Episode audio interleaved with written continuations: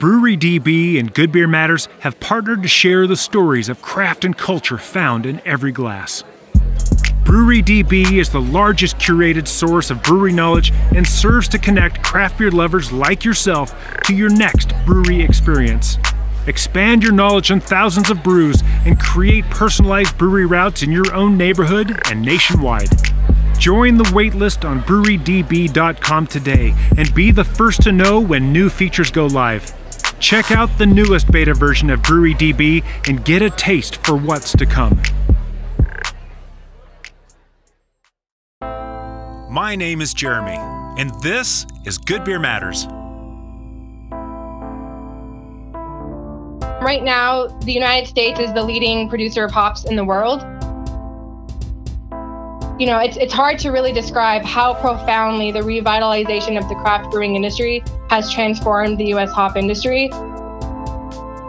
If craft beer uses about 5.6 times more hops, that's where the number is coming from. Like, I mean, that is that is an extraordinary push. We love good beer and often take it for granted, but there's something we should know. The growing, cultivation, and distribution of hops is more challenging, impactful, and more dangerous than we might think. My next guest explains the larger world of hops so we can better appreciate what's in our glass. I've studied, traveled, and tasted my way through some of the best beer the world has to offer. Over the past few years, I've also spoken to beer industry leaders from around the globe, and one thing is certain the art, the science, and the culture of beer has more of a profound effect on us than we realize. There's a story of craft and culture found in every glass, and I intend to get to the bottom of it.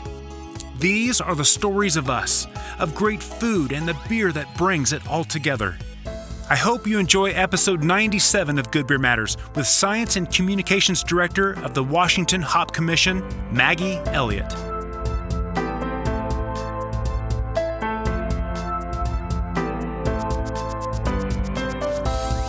Morning. Um, I am excited about this next podcast because we're really diving further into the ingredient series. And in this one, we're going to dive into hops. Um, Maggie, thank you so much for coming in to, uh, coming on to the Good Beer Matters podcast. I'm really looking forward to learning more about your world and what it is you have to share with us today. Thanks, Jeremy. It's a pleasure to be here. Um, tell us a little bit about yourself, um, and particularly the story about how you ended up in uh, in the beer industry, and in particular hops. Absolutely. So yes, hello everyone. My name is Maggie Elliott. I'm the Science and Communications Director for Hop Growers of America. I'm a native of the Yakima Valley. I grew up in a town called Prosser, Washington, um, in the Yakima Valley, and grew up in an agricultural community and really wanted to be able to link the science of agriculture with different communications expertise. So I first went to the University of Idaho and studied agricultural science, communications, and leadership. And then I went to Texas Tech University and studied agricultural communications. I really identify as a science communicator, and I'm excited to help promote all the research that's done in the hop industry to help growers in an area that I call my home really thrive um, and to help to support the advancement of a really integral in industry uh, to Washington State and to the Pacific Northwest. Um, and so, yeah, it's a pleasure to be here. Uh, thanks for having me. Um, so you uh, you studied agricultural communications. That seems like a very very tight and particular niche. Um, what what does someone with your education training uh, do, and what can you do? Absolutely, it's a very broad field, just as communications is. I really um, honed my interest in science writing. And so a lot of uh, my colleagues work for different commodity organizations doing communications work or uh, doing informal teaching of some sort or, you know, uh, write extension publications or, you know, do journalism, do graphic design work. It's, it's everything that a normal communications degree would grant you, just very specific to agriculture. So I was able to study the science inherent to, you know, the biological science inherent to agriculture and some of the issues revolving around the science um, behind uh, advancing agriculture today. So basically, as someone who can write and teach and talk and communicate about anything, you've focused on this particular niche of agriculture so that you can uh, walk your talk. Is kind of my yep. how I kind of summarize that, right? I agree. Yep. Yep. Okay. Perfect. Um, well, then that's perfect because I've got some basic questions for you before we kind of dive into some more uh, advanced and interesting questions. But I, I kind of want to tap our foot on the base because I, you know, I, I know that there are people who will eventually get into the beer industry, who will uh, start working with beer, start enjoying beer, but but they're always backfilling and, and there are you know I, I take this for granted now with all the stuff that i've done but you know we kind of need to go back and deconstruct how beer is made and, and the ingredients that go into it and and so you're going to talk about hops today so let's start with the basic uh, teed up question what is a hop Wonderful question. Um, many of your viewers, um, you know, hops are only grown in very particular areas. 98% of the hops in the United States are grown in the three Pacific Northwest states of Washington, Idaho, and Oregon. Uh, and so it's a hard crop to grow. It's a finicky crop to grow. I'll talk a little bit about that. But at its core, the hop plant is a perennial climbing plant that each year produces an annual, what we call a bine, which is essentially a vine. Um, it is a, it's a crown plant. It's a cousin to the hemp family. Um, and the hop is this, this leafy plant that every year um, is is similar to a vineyard is um, is strung up on an 18 foot trellis. It climbs up all summer long, and as the summer goes on, it, it makes this these huge leafy adornment um, vines um, that are laden with these hop cones. And the hops um, hops are really the only um, you know hops are the only additive of its kind to beer, and there's no substitute for hops. Hops have a very specific resin profile that's not found anywhere else in nature, and that's what makes them so unique and special. And the hops every year, they grow up that vine, and then at harvest each year, um, the producers chop the vine down and then run it through equipment to extract the cones from it, and then kiln the cones, and then pelletize the cones, um, to to make the pellets into what many of our brewers use. So that's generally what the hop plant is. Something interesting about hops that that I think is just really fascinating is that you know worldwide we all know or we might know that the hop industry is an incredibly volatile industry, and the reason why is because really 80% of the hops in the world are grown in two countries, and that's the United States and Germany and uh, it's because the hop is is a difficult plant to grow. It's very particular. It needs a long summer day. Um, hops, uh, for the most part, yield best when they hug about the 45th parallel. Um, latitude makes a really big difference. And although they need a long summer day so that they can climb as much as possible to get length so that they have as much cones and, and have a high yield, um, they also can't sustain a really deep freeze. So it needs to be an area where it it, it needs they need to be grown in an area where um, they they can grow and get summer daylight, but they do not freeze. Um, so that's very particular. They need deep, well-drained soil, um, and they also need plenty of irrigation. Uh, but the the other part is that they are highly susceptible to mold and mildew and fungus, which makes them very difficult to grow in humid areas. Um, and so the best yielding crops are grown in very arid climates um, which makes many areas of the Pacific, of the eastern pieces of the Pacific Northwest, uh, very, very um, ideal growing locations for hops. Well, and the the fun stuff about this is when I lived in Oregon, I lived in Central Oregon, just outside of Bend, and so that was technically the high desert, and that was probably like the 44th parallel. Um, and mm-hmm. we'll dive into that a little bit more in just a second. Um, and I grew hops in my backyard because I'm a beer guy. That's what you do. Um, and they grew very, very well as long as I watered the heck out of them. They were uh-huh. thirsty, thirsty little buggers. Mm-hmm. Um, and it's funny because you, you can go online, you can watch these uh, time lapse videos, and it's fascinating to watch because they'll send these um, these shoots upward, and under a time lapse thing, it, they're almost they're almost like those uh, those like those vines you see in those like scary movies, and the vines are reaching out really fast, like Jumanji or something. They're reaching out to kind of grab you.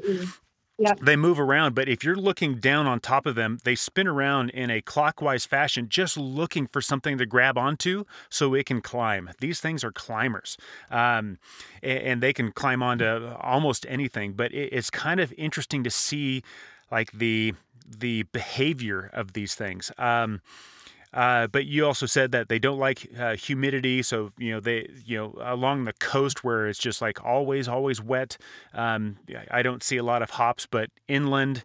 Uh, there, that's where, at least uh, around the turn of the century, before Prohibition kind of came and destroyed everything, um, right around Independence, Oregon was like the hop center of the world, by my understanding, and that yep. was just like the perfect spot perhaps it was it had plenty of water but it wasn't too humid and it was just everything was just perfect i mean the right the, the right part in the world that was just everything was perfect and so it's no um, uh, no surprise that the northwest is still a, a dominant force in the hop world Yep. Right. Yep. No, it is very interesting how that works. Um, I think that for the most part, in in many ways, we see, um, and we're just continuing to see these advances um, even as and how how different technologies are enabling our producers to to demand better yields. Um, the, you know, precision irrigation, being able to conserve water, just precisely irrigate exactly where you need to, um, and so you're not wasting any water, um, but you're still able to produce um, the most fruitful yield. Um, there's really really intricate uh, advancements going on in the industry right now. Yeah, and that whole sustainable piece, I definitely want to get to, um, mm. uh, but I want to make sure I tap my foot on, uh, foot on the bases first. Um, so you mentioned that they uh, that they grow within a certain um, latitude, and, and if I remember correctly, please tell me if I'm if I got this wrong, but any pretty much between the 30th and the 50th parallel, both in the north and southern hemispheres, is where hops just love to grow, right? That's true. Yeah. Uh, so um, I've also heard of there are some um, hops that uh, like uh, like they're trying to grow down in um, in Texas that they're they're trying to find some hops that will grow further south. Uh, what is it about those latitudes that hops like um, and and and how can we grow them in Hawaii or Texas or somewhere uh, different than than those than that little zone? Absolutely. One of the really interesting parts about um, the physiology of a hop plant is that it, it, the way that it craves that summer day length. So the hop vine, you can you can tell you were you will yield like the the pace of the yield will go up um, just as much as the amount of sun exposure it gets during the summertime, because the more sun it gets, the more energy the plant can get metabolized to grow up. Um, and so that 18 foot trellis, that's about the peak. That's about as best as it can get. So all the growers want it, want the hop vine to grow 18 feet high. Um, and what's funny is that we say that we want it to reach the top wire, the top. We want them to grow 18 feet around the summer solstice, because when the summer solstice hits, then it triggers a um, physiological response to the plant that the plant starts dedicating its energy rather than growing up, this is spindly little shoot that's rather than growing up, it starts to grow out and it starts to reproduce with the cones. And that's where we start to see those huge cone laden drapes that um, that you see in the hop fields. So in areas farther south with less with less sunlight, they um, the hop vines just do not grow as tall. They grow, you know, half as tall, a quarter as tall because they're not getting that summer daylight. And then they might fill out um, but they're just they don't they do not have as much of the um, of the width and the size. They do not have as much cone density by any degree. And so what some breeders are doing in those southern latitudes is they're trying to adapt varieties um, that are tolerant to less sun in the summertime. And that's going that's it's very difficult because you know hops are native to areas of the world and you know it's you know there's a reason why we can't grow um, citrus in Washington State. Very, it's it's just it's very difficult, and so breeders are trying to figure out ways around it. But I think it will be it will be hard um, to try to um, kind of crack the physiology of the plant in that regard. And and I, I have spoken to some people in Hawaii or uh, like outside of that perfect little zone of hops mm-hmm. that uh, that they're they're they're trying to crack that code or trick the plants into mm-hmm. changing that. And and and you, you spoke about this. I, I kind of want to like summarize it real quick, but um, the hops start growing as the days get longer. It's triggered by that lengthening daylight process. And then in the northern hemisphere, toward the end of June, when we hit our, our peak and then the days start getting shorter from then on, that triggers the plant to start flowering and creating the hop cones, right? Yes. Basically, yeah. And so the and so there has been some talk about can we uh, put them in, you know, because they are a first cousin to marijuana, can we put them in a kind of like a tall grow situation and trick them into a, a daylight changes when you are um, you know closer to the equator or you know out, outside of that perfect little zone. Has anyone really attempted that successfully yet today? There are researchers at the university of florida who are planting hops under uh, uv lights and they're trying to expose um, the plants to more sun in that way and they have seen um, they have seen better yields, and it does look promising. I will say though that is an that is an extraordinary cost, of course, um, to implement, but it does show promise for those who are who are very dedicated to wanting to grow southern latitude hops. Well, it seems like the the uh, what we need to do is prove that it works and then figure out how to make it efficient and co- cost effective and sustainable. Uh, but you know, mm-hmm. first things first, right? Yep. that, would be interesting. Do you guys keep track of that um, of that research on on your site? We do. I mean, we we are we work in co- we correspond with researchers around the country in that regard. Great. Um, uh, one of the other things I'm really curious about um, is uh, beside. I mean, we all know that you know hops go into beer and brewers use hops. Does anyone else use hops besides brewers? That's a great question. Um, and over like 99.5% of hops, of commercial hops, are used for beer. There are very few other extraneous uses for hops.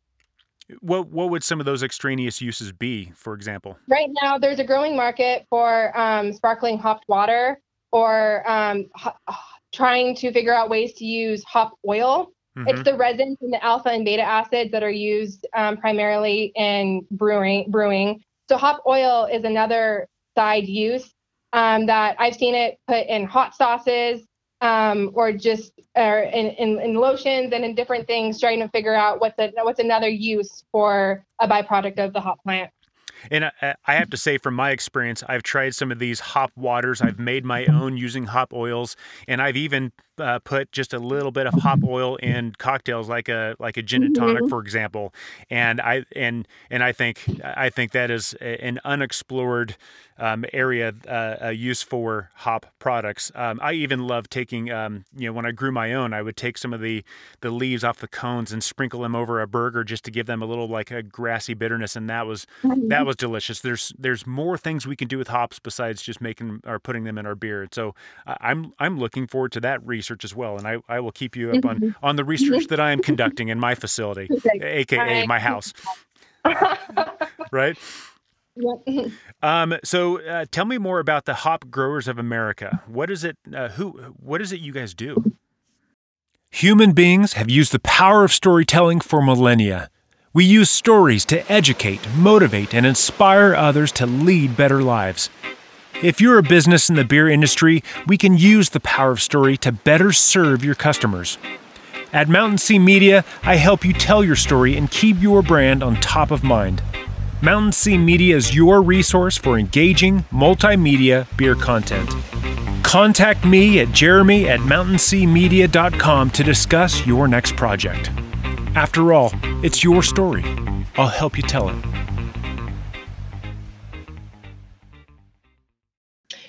Absolutely. Hop Growers of America is a nonprofit organization that represents all growers in the United States. Uh, we have three member organizations of Washington, Idaho, and Oregon, and then a growers at large, which comprises all the other growers around the United States. Every year we have an American Hop Convention in January um, where growers can convene and talk about and get up to speed on the latest updates and, and talk about their challenges and, and growing issues and explore. There's an expo so they can explore new trends and um, just more technological development. Um, and we also uh, we also work on legisl- legislative issues um, on behalf of the hop industry. So, uh, so who are members, or who does this serve? Is this just for hop growers or uh, hop companies? Is it for brewers? Is it for home brewers? Who who all uh, participates in this? It is hop producers. Just hop producers. Okay. Yeah. Yeah. Um, and so, if I were a, uh, a over enthusiastic, not over enthusiastic, uh, very enthusiastic home brewer um, and beer nerd, then then um, this would not necessarily be the place for me to go uh, unless I were just a little quite quite enthusiastic. Fair. I mean, if you're interested in learning all about ways to mitigate pest pressures and you know and things like that, then I mean, I, I invite you to come. But you know, yeah, our our this convention is really from the growers' perspective of how we can help the growers, um, uh, you know, make be a more efficient producer. So, so you uh, you guys are uh, doing that particular hard work, so the rest of us don't have to, right? I, I kind of describe that. That's I'm I'm kind of like a beer crash test dummy. I'm I'm I'm learning all about beer, so anyone listening doesn't really have to. Uh, so it sounds like we have a similar mission. Um, uh, so I'm going to transition uh, to a comment you made earlier. Um, the, the dominant hop growing producing regions in the world are Germany and pretty much the Pacific Northwest. Mm-hmm. Um, as Germany, uh, long time ago, uh, not that long ago, but I remember Germany was number one, uh, Washington State was number two, um, and there was some conversation about Washington uh, uh, did a, a, more, it was more prolific that they had bittering hops. Uh, at at that time, Oregon was number uh, two behind Washington, and there was more aromatic hops coming from that. And recent uh, um, information that I've seen is that Idaho has uh, recently overtaken Oregon as far as hop production. Is all that information still current, or is there am I is, is there more information I need to take into account? Sure. So I can I can give you an update since we just um, we just went through this year's harvest and we have some new updates. So um, right now, the United States is the leading producer of hops in the world. Um, Germany's behind, Germany's about two percentage points behind. Right now, the U.S. produces about 40% of the world supply, and Germany produces about 38% of the world supply. Uh, in, inside the United States, um, while the Pacific Northwest um, produces about 98% of the hops in the United States, Washington comprises about 73% of that. Um, Idaho comprises about 16% of that, and, I, and Oregon comprises about 11%. Okay. Um, is, is, and so what other states that are that are not the dominant Northwest as far as hops, but what other states are contributing to that overall uh, hop growth? Sure, there are there. I mean, there are hops grown, you know, um, in in many states. I'd say that the top are Michigan, Wisconsin, Montana, and New York. Okay, and so basically, we're all looking at the northern uh, corridor of the of the mm-hmm. country, just because that is that is just like the perfect zone for hops, right? You know, the the forty fifth to fiftieth parallels, right? Yep. yep. Um, uh, and so I, I know you you are you represent Washington and American hop growers, but I'm going to ask you this question anyway. Sure. Um, so we know Germany uh, grows hops, we know England grows hops.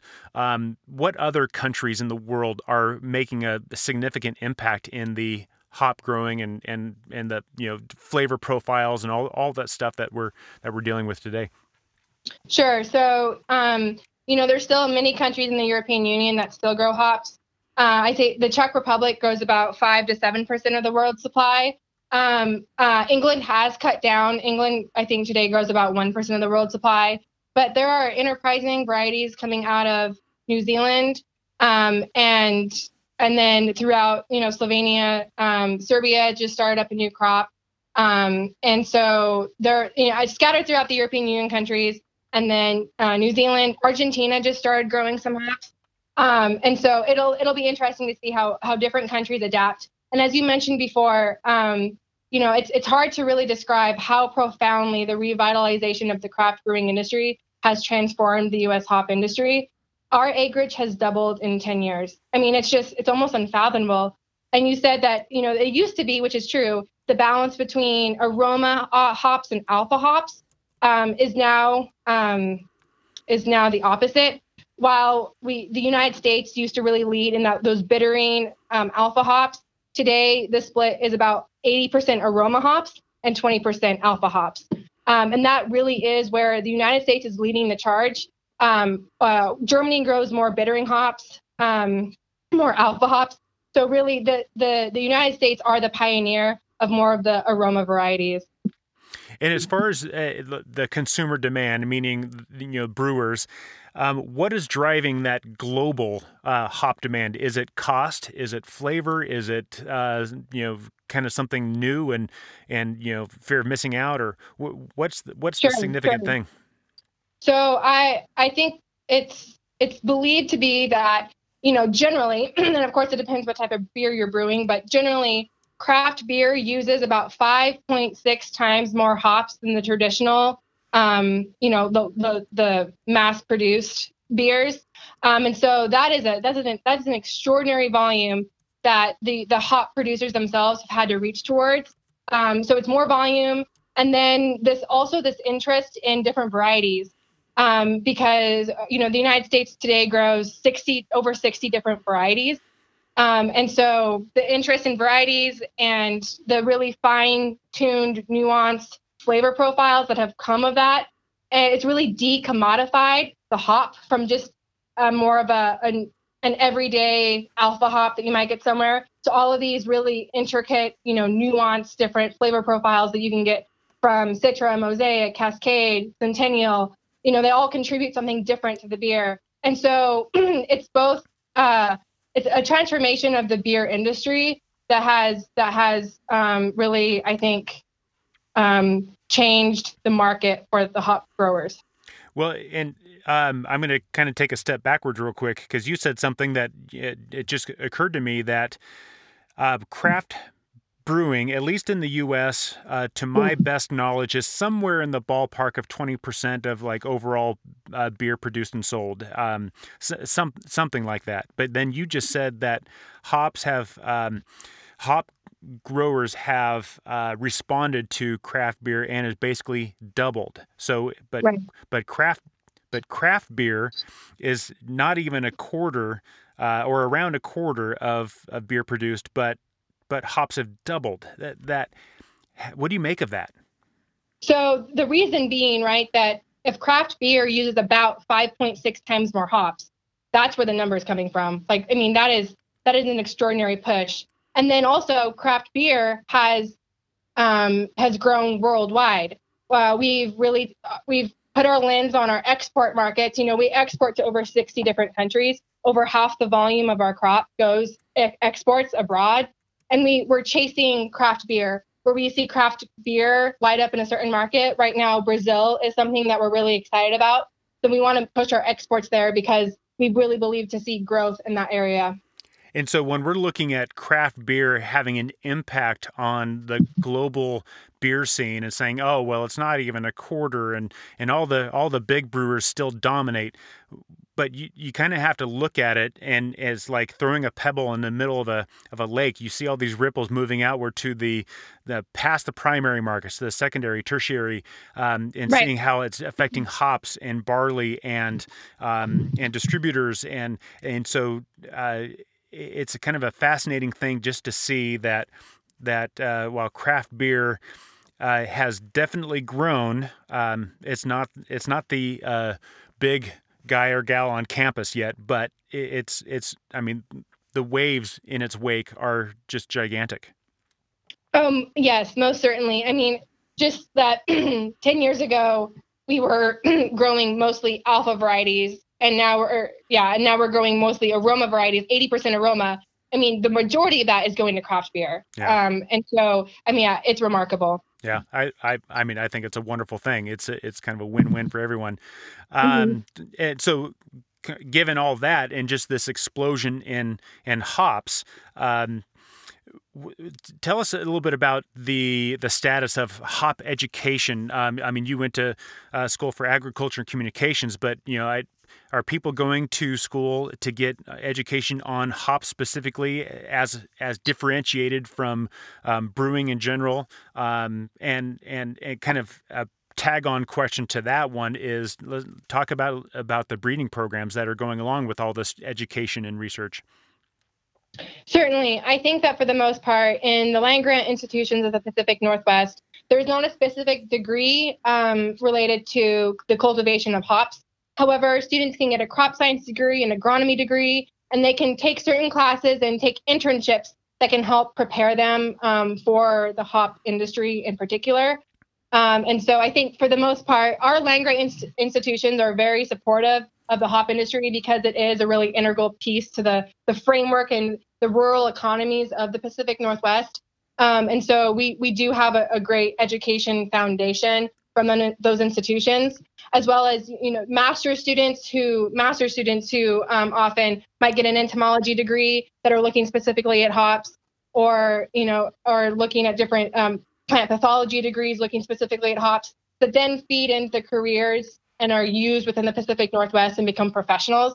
Um, and so for the most part, I think that that that's still that's still a very solid foundation.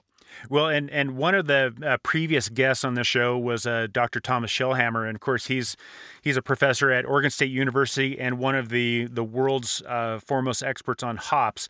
So anyone who just studies, you know, brewing at uh, at Oregon State University, uh, I would imagine that if they wanted to specialize in hops um, even despite there not being a specialty in hops. Uh, I would imagine that when you align yourself with someone who really knows what they're doing, that you could really you could dive even further down that uh, that little hoppy rabbit hole. Yep, I agree. Absolutely. Yeah. Um, uh, so, uh, as far as the breeding programs today, who who all is trying to I, I just mentioned uh, OSU I mean, and I know that they've been uh, doing hop breeding since like the 30s but who else is really leading a charge in uh, breeding new and new and improved uh, exciting hops today certainly so um, the USDA Agricultural Research Service works through Oregon State University and Washington State University with a public hop breeding program they actually just a few weeks ago re- released a new variety called Vista. That's exciting. You'll have to oh, look wow. up. Yeah, yeah. Um, say the name one more time. Vista. Vista. Okay. As in like the yeah. Spanish word for review. Yes. excellent. Yep, exactly. Yep. And so yeah, so that's something new, fun. Um, and so uh, the Prosser Experiment Station just a couple years ago hired an enterprising new um, uh, doctor who is um, leading the charge of the public breeding program at Washington State University. Um, right now, her name is Dr. Kayla Altendorf. Um, and so that's very, it's very exciting um, to see that program pushing forward. Um, and so the, the, public breeding program has always brought really, you know, an, an important varieties to the table um, because it is, it's open to all growers in the United States. And then there has, of course, been a very elevated interest in proprietary varieties as well. And whether that whether that's um, Yakima Chief Ranches or um, or you know all, all the merchant companies, Haas um, and and Hopsteiner, um, ADHA, they all have they all have these breeding programs, and they're striving to develop new varieties that are not only you know catered towards uh, the interests of brewers and having new exciting flavor profiles, but are also agronomically sound so that producers will be able to um, you know grow them in a sustainable manner hmm. um, and before we get into um, the sustainability environmental impact of hops uh, I, I kind of want to dive into. Will, will, you please talk a little bit about uh, the challenges of growing hops? You mentioned earlier that they uh, you, they can't they need lots of water. They need um, uh, soil that drains well because you know if it's too moist, if it's too humid, then they can they can um, get all, all sorts of things that just kind of destroy them. What are some of these challenges and, and diseases and stuff that people that growers have to consider? Certainly, and I'm not sure of a scientific reason for it, other than um, hop. It's it's it's known hops experience some of the most hops and their cousins, uh, marijuana and hemp. That family experiences some of the most um, the highest pest pressures of any crop grown in the Pacific Northwest. Oh wow! The one thing you can think of is that you know that that beautiful little like cone full of resin, full of this like really unique resin, is just a magnet for pests. Um, and so the hops are hard to grow, and um, you know among the first areas to grow hops in the United States was New York, and New York was wiped out by a fungus called powdery mildew and then kind of finished off with um, downy mildew. And so those those funguses have continued to I mean, we have them on the west coast as well, but since we have a more since hops are grown in a more arid climate, we're able to keep it at bay. But that is that is among the highest concerns for growers is powdery mildew, downy mildew, and then of course we always have pests such as um, the two-spotted spider mite and hop aphids that are very um, that are you know very prolific pests in this area. Growers are very attuned to integrated pest management and being able to balance out their systems, trying to create an atmosphere that is um, that is more benef- that is more astute for beneficial insects, and they release beneficial insects to try to mitigate those pest pressures, um, rather than holistically relying on plant protection chemicals um, to to really strike a balance. And um, so those are some of those. Those, those are some of the um, those are some of the pest pressures. And then, as we saw this year in June, there was a historic heat wave that hit the Pacific Northwest that really struck the hop when it was at a really vulnerable stage mm-hmm. um, and really toasted the hops. Um, but they were able to bounce back after a summer of really careful nurturing. Um, and then smoke remains a really um, a key issue as well. Some of the wildfires that we're seeing in the West um, have the potential to um, infringe smoke taint upon the hops themselves, mm-hmm. which influences quality to a very high degree. Um, and so, you know, there are there are many problems or there are many issues and challenges with growing hops. Um, and our, our producers are very proactive in trying to mitigate these pressures. It, it's kind of interesting that um, uh, when I lived in Oregon, you know, wildfires were a common thing. Um, anytime we had a beer made with uh, local hops that had gone through a fire season uh, with you know lots of smoke and everything, it basically every beer turned out to be a Rauch beer, and it, and, and it was it, very subtle, but it was it was definitely there. Um, mm-hmm. And so it was it was kind of interesting. Um, and when I grew hops in my backyard, you could always see these little, I, I think they were aphids. Um, and someone always told me that you just re- release ladybugs like at, at nighttime and, that, and then they want to go munching all those critters. What are some of these other ways that, um, that hop growers will mitigate some of these uh, like pest issues. I mean, wildfires. There's there's only so much you can do, but as far as the the pests, um, how sure. how exactly are they dealing with that uh, when they're trying to avoid pesticides? Yeah, so some producers have decided to uh, map the pheromones of the mating pheromones, the the seasonal mating pheromone patterns of really specific pests, which only occur during very specific periods. So they know precisely precisely when to apply a certain chemical, so that they're not, you know, broadcasting it all over um, all summer, just doing it routinely. They know exactly when that specific insect is is in a is in a vulnerable period of time, and that's when they use it, which is only once, twice, maybe three times a season. Um, and so they're they're cutting down on the usage of that t- specific chemical. Another area is in trying to nurture an environment that's good for beneficial insects is planting cover crops, um, instigating natural grasses, something that will not be harvested to any degree, but it's another um, it's another habitat for these other populations to be able to thrive and to help control those populations. And so, are are some of these uh, biodynamic practices that that uh, growers are employing? I think that depending on, and they're not like they're not necessarily certified biodynamic, but just from the principle of bio, being bio, biodynamic itself, yes, I would say that they are. Gotcha. So so when the pests want to set up shop and create homes on the hops, then they'll put these grasses or other plants nearby and say, "Hey, it's way better down here. Why don't you go hang out down there?" Um, to try and get them to to go somewhere else. It's kind of yeah, or it's also nurturing nurturing a, a habitat for the beneficial predatory insects. Yeah. To be able to thrive, so then they can, they can go eat the pests. Perfect. Um, one of the other challenges that I'm aware of, um, and my memory is failing me, I want to say it was right around 2006, something like that. There was a big uh, hop warehouse fire, um, and and it was some it was something you know it seemed in the grand scheme of things it seemed uh, not that significant, but like four percent of the of the world's hop supply went away. But when you think about it.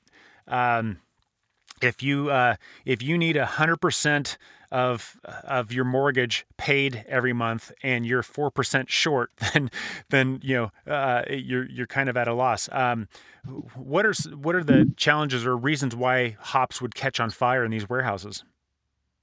Absolutely. So, you know, since hops are only grown in very concentrated areas of the world, then um, it goes step in step that they'd also there's the, these warehouses that tend to host these these enormous quantities of hops that do conglomerate into these these you know these worldwide percentages. That is very important. And so, something that hop farmers do to mitigate the risk of of hops themselves combusting, just as as many uh, plant-based materials do you know, like hay can combust, so can such as hops.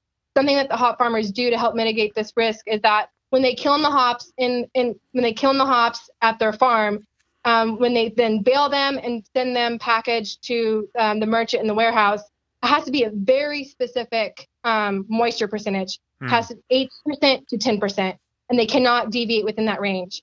Um, that helps keep it at a very particular standard um, so that it, they're not putting, so that the merchant isn't putting the rest of the hops, um, making them vulnerable to these issues as well. So that those are some ways in which the industry is is working to to um, mitigate that that huge risk. Is that part of the reason why they put uh, hops in big, like 200 pound bales? Because I, I, I know um, from my past that you you need oxygen for fire to uh, combust and um, and like straw you mentioned hay so straw bales don't really really like to burn because they're packed really really tight uh, is that is that a similar principle with uh, hop bales that they are less likely to burn because they're packed so tight no oxygen can get in there yeah that's true yeah okay um, so ha- has that been helpful to uh, prevent uh, hop warehouse fires then by just putting them in bales? Certainly. You know, it helps. I mean, it helps, and you know, things happen every once in a while. But by and large, for the, the, the for the quantity that is moving through these warehouses, for that to happen just every once in a while um, is is a feat. And our our producers and all the merchants are very aware of these standards and of these problems and of these issues and um, they don't play around and they're very particular about maintaining those standards of moisture levels.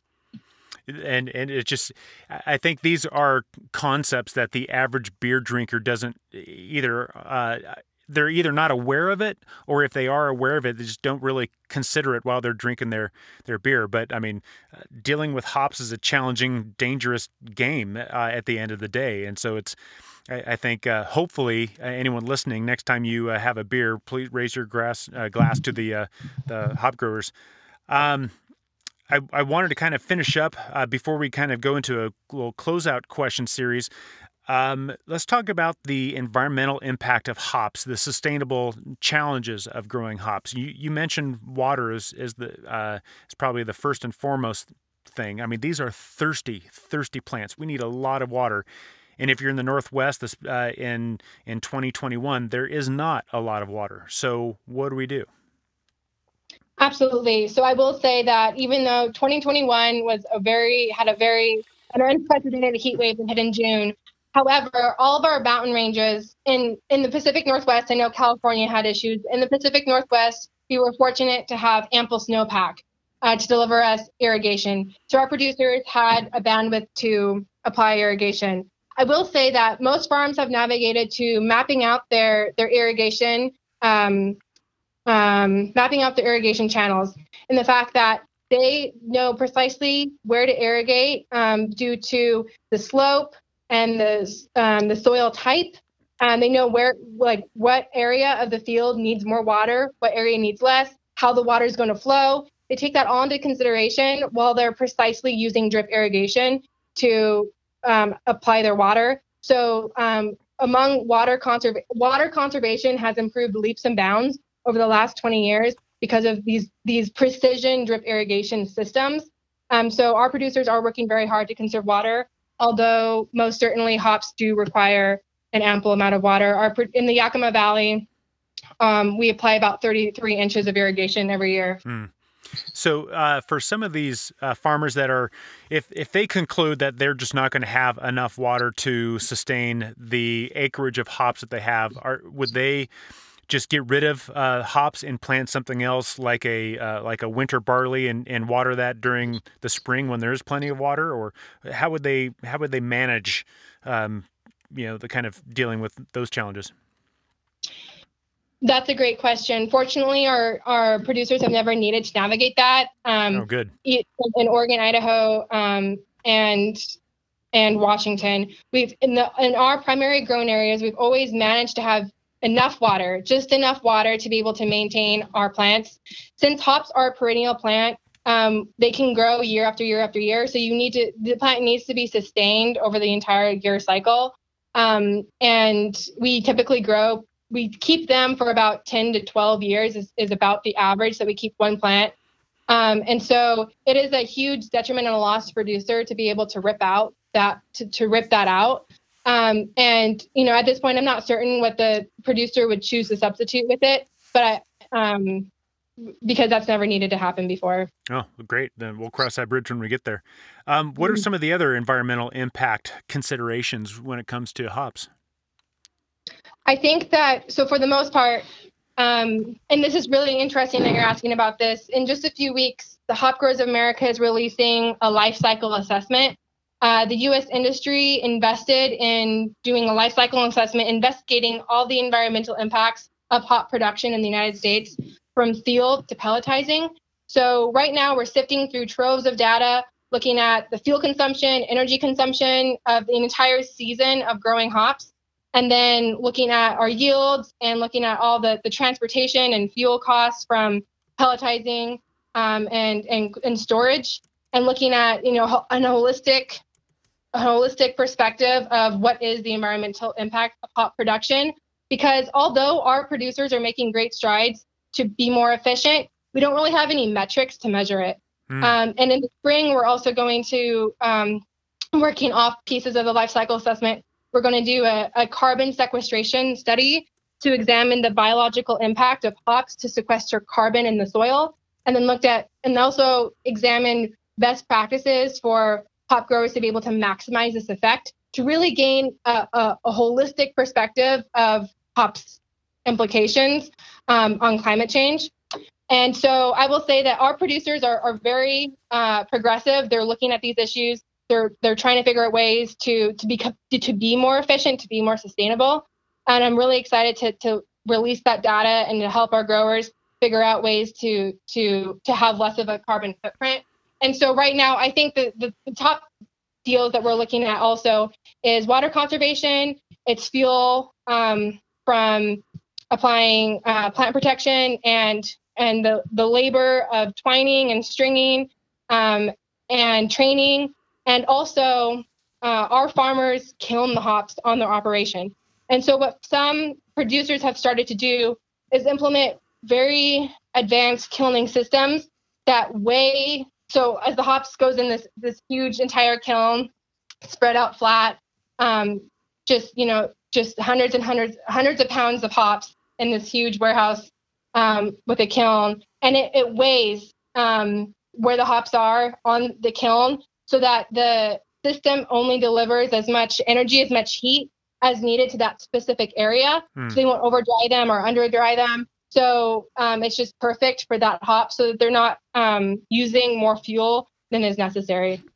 And uh, if anyone has uh, has never seen a hop processing uh, facility, um, I, I urge you to go check it out or ask if you can go kind of take a tour. I've, I've gotten to see one uh, during the off season um, when it was not in production and it was just the the infrastructure was mind boggling. And then of course I was able to go back and, and see it in action and see just these gigantic fields of hops that are probably at least a foot deep um, that were on those scales that were on the kilns and, and just very slowly drying. And, and it was it was it was incredible to see. Um, so uh, I, am that's just my little plug. If you have an opportunity to go check that out please do. That it, it'll it'll blow your mind. Um, uh, last uh, kind of question about hops before we close out. Um, what is your take on hop terroir? Oh, that's a really interesting question. I actually grew up in the wine industry. Um, my family has a vineyard in South Central Washington, so I grew up um, really experiencing the idea of you know AVAs in wine. So, in first coming to the hop industry, I am so interested in the idea of there existing um, a terroir for hops. anecdotally we have we anecdotally we know that certain brewers tend to navigate to certain areas year after year after year because they find consistency in a spe- in a specific field in a specific lot um, that they turn to time and time again. Anecdotally, we see that there might be some semblance of uh, of a potential for something along the lines of a hop terroir. If it'll be as profound as grapes for wine remains yet to be seen. As you know, hops are only you know one part of of the it's only one ingredient that goes into beer, yeah. while grapes are, are are a lot more profound to the taste of, of wine. Sure. So it remains to be seen, but I think that there is great potential, and I'm very excited to see the continued research that Dr. Shellhammer is performing because I think that it will be a really great step to empower our producers to be able to segment themselves in a really um, in a, in a, really saturated market. And like like you said, it was a perfect term. Anecdotally, I've heard a lot of people uh, like share stories about brewers prefer like early pickings versus late pickings of the hops, mm-hmm. um, and you know hops from this particular field uh, are better, uh, more consistent, and, and so it, it's one of those things where yes, we, we, we know it, but I mean, you know, is that our mind playing tricks on us? We don't know. Mm-hmm. Um, but uh, again, uh, shameful plug. Uh, but uh, a previous guest, uh, Liz Coleman from Coleman Farms, was a guest, and, and we talked. Um, we talked all about hops and everything. But we I wrote an article talking about. Uh, the the research that she that they are doing with Dr. Shellhammer too about um, trying to determine whether there is significant and separately impactful mm-hmm. terroir mm-hmm. in hops and um, and uh, I, am looking forward to that as well too. I, I think that'll be something that really uh, comes to light uh, in the next ten years or so, I would imagine. But um, uh, to wind things down, Maggie, um, uh, I uh, have the divine power to turn you into the queen of the hop and beer world for a day. What what's the first thing you would like to change?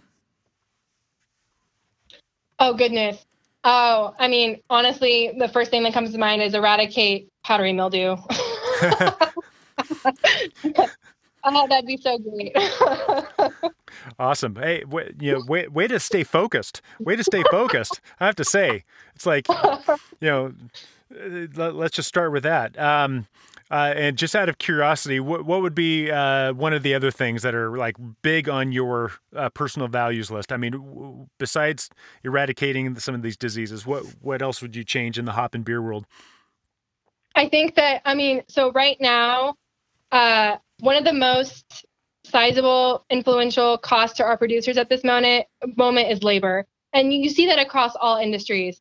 But uh, hops are such a labor intensive crop hops need to be, uh, you know, they need to be strung up on that trellis, then they need to be trained. Someone has to go around and be able to um, string the the hop around that piece of twine, um, and then you know they also need to be harvested. These hops they they take great care and it's very labor intensive, and um, our labor costs have riv- have risen you know exponentially. And so figuring out a way, whether that's through um, increasing access to you know immigration or uh, helping out the labor market in some way, I think could be an enormous um, boon to our um, American producers at this moment in time. That's an interesting point because I, I, by no means do I intend to get political with a statement, but let's just be honest. Um, a lot of Americans don't want to go in the fields and pick stuff like hops. Um, that's just that's just a current reality. So we need to make sure that there are those who uh, will go pick some of these things like hops and strawberries and whatever it may be, those people who want to do that, we need to make sure that they can go do that because we want our hops, we want our strawberries, and we're not going to take no for an answer. So we need to uh, smooth out that process, it seems to me. Mm-hmm, absolutely. Um, okay, so the next question is there is a, uh, a, a, nascent uh, hop. Um, uh, not not culture, uh, hop business forming on uh, the planet Mars, and you are going to be sent uh, to be the uh, communication specialist for the the new uh, Martian hops. But before you leave Earth, you get you get to choose your last meal. What what's going to be your last meal and your last beer or last wine? um, I think that one of one of my coworkers actually um, her fiance has a has a craft brewery uh, down in Sunnyside. So I think my um, last beer would or my last meal would be a nice place of some Yakima Valley tacos with one of their Twine Climber IPAs. Oh, nice. Again, thank you for being very uh, specific on that. Um, so, with all of your experience, and, and you, you even pull that experience from growing up uh, with a, a, family in, in the wine business, but uh, with all the experience you have now, why do you think good beer matters? So, I grew up in the wine industry, and something that that that was risen that I that I experienced growing up in that family is that how how I grew up in the atmosphere of how wine connects people how when you when you have a drink it's it's about connecting with others it's about relaxing talking to your friends it's about fellowship. And beer is the same way. Beer is a way to enjoy something enjoy the the intricate flavors of it to learn more about it to, to for it to be good but to also open up the channels for fellowship and friendship and relaxing and you know just enjoying yourself. Um, and so I think that's why I think that's why beer matters, and um, yeah, and that's why part of the reason why I'm very excited to work on behalf of this industry. Well, we appreciate that you uh, are working on behalf of the industry. Uh, if anyone listening wants to either connect with you or more specifically the Hop Growers of America to learn more, to get this report that's coming out uh, soon, uh, where can they go? We will release it um, on our USA Hops website. Okay, and I will have links to uh, all the uh, highlights that we spoke about uh, in this podcast. I'll have them in my show links, and I'll um, I'll I have that uh, uh, website down. I'll do my best to put the report in there. Uh, lastly, do you have any calls to action or any uh, words of wisdom for anyone listening? Um, let's see. I think that we can just close this out with saying, drink more hops drink more hops. I love it. Thank you so much for coming onto the podcast today and sharing with us the the basics, the ins and outs of the hop world, and just kind of giving us a better holistic view of of what it is uh, that all of you are doing, uh, particularly up in the Northwest. Um, uh, yeah, thank you for the work you do and, and for sharing everything. Absolutely. Thanks for including Hop Growers of America in this conversation, Jeremy. Oh, it's my honor. If malt is the foundation of beer flavor, then hops are the spice of beer life. However, hops are neither simple nor easy to come by. Understanding what happens between plow and pint will help us appreciate the impact hops have on our beer and our world. In the next episode, we travel south to get the story of New Zealand hops and what you really need to know about the Kiwis. Good Beer Matters is a show about great beer, great friends, and the experiences we create together. But it's also about better beer education so you can level up your game.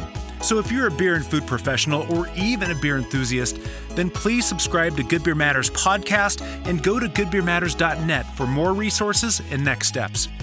After that, grab a beer, hang out with friends, and let the world open up. Thank you for listening. Cheers.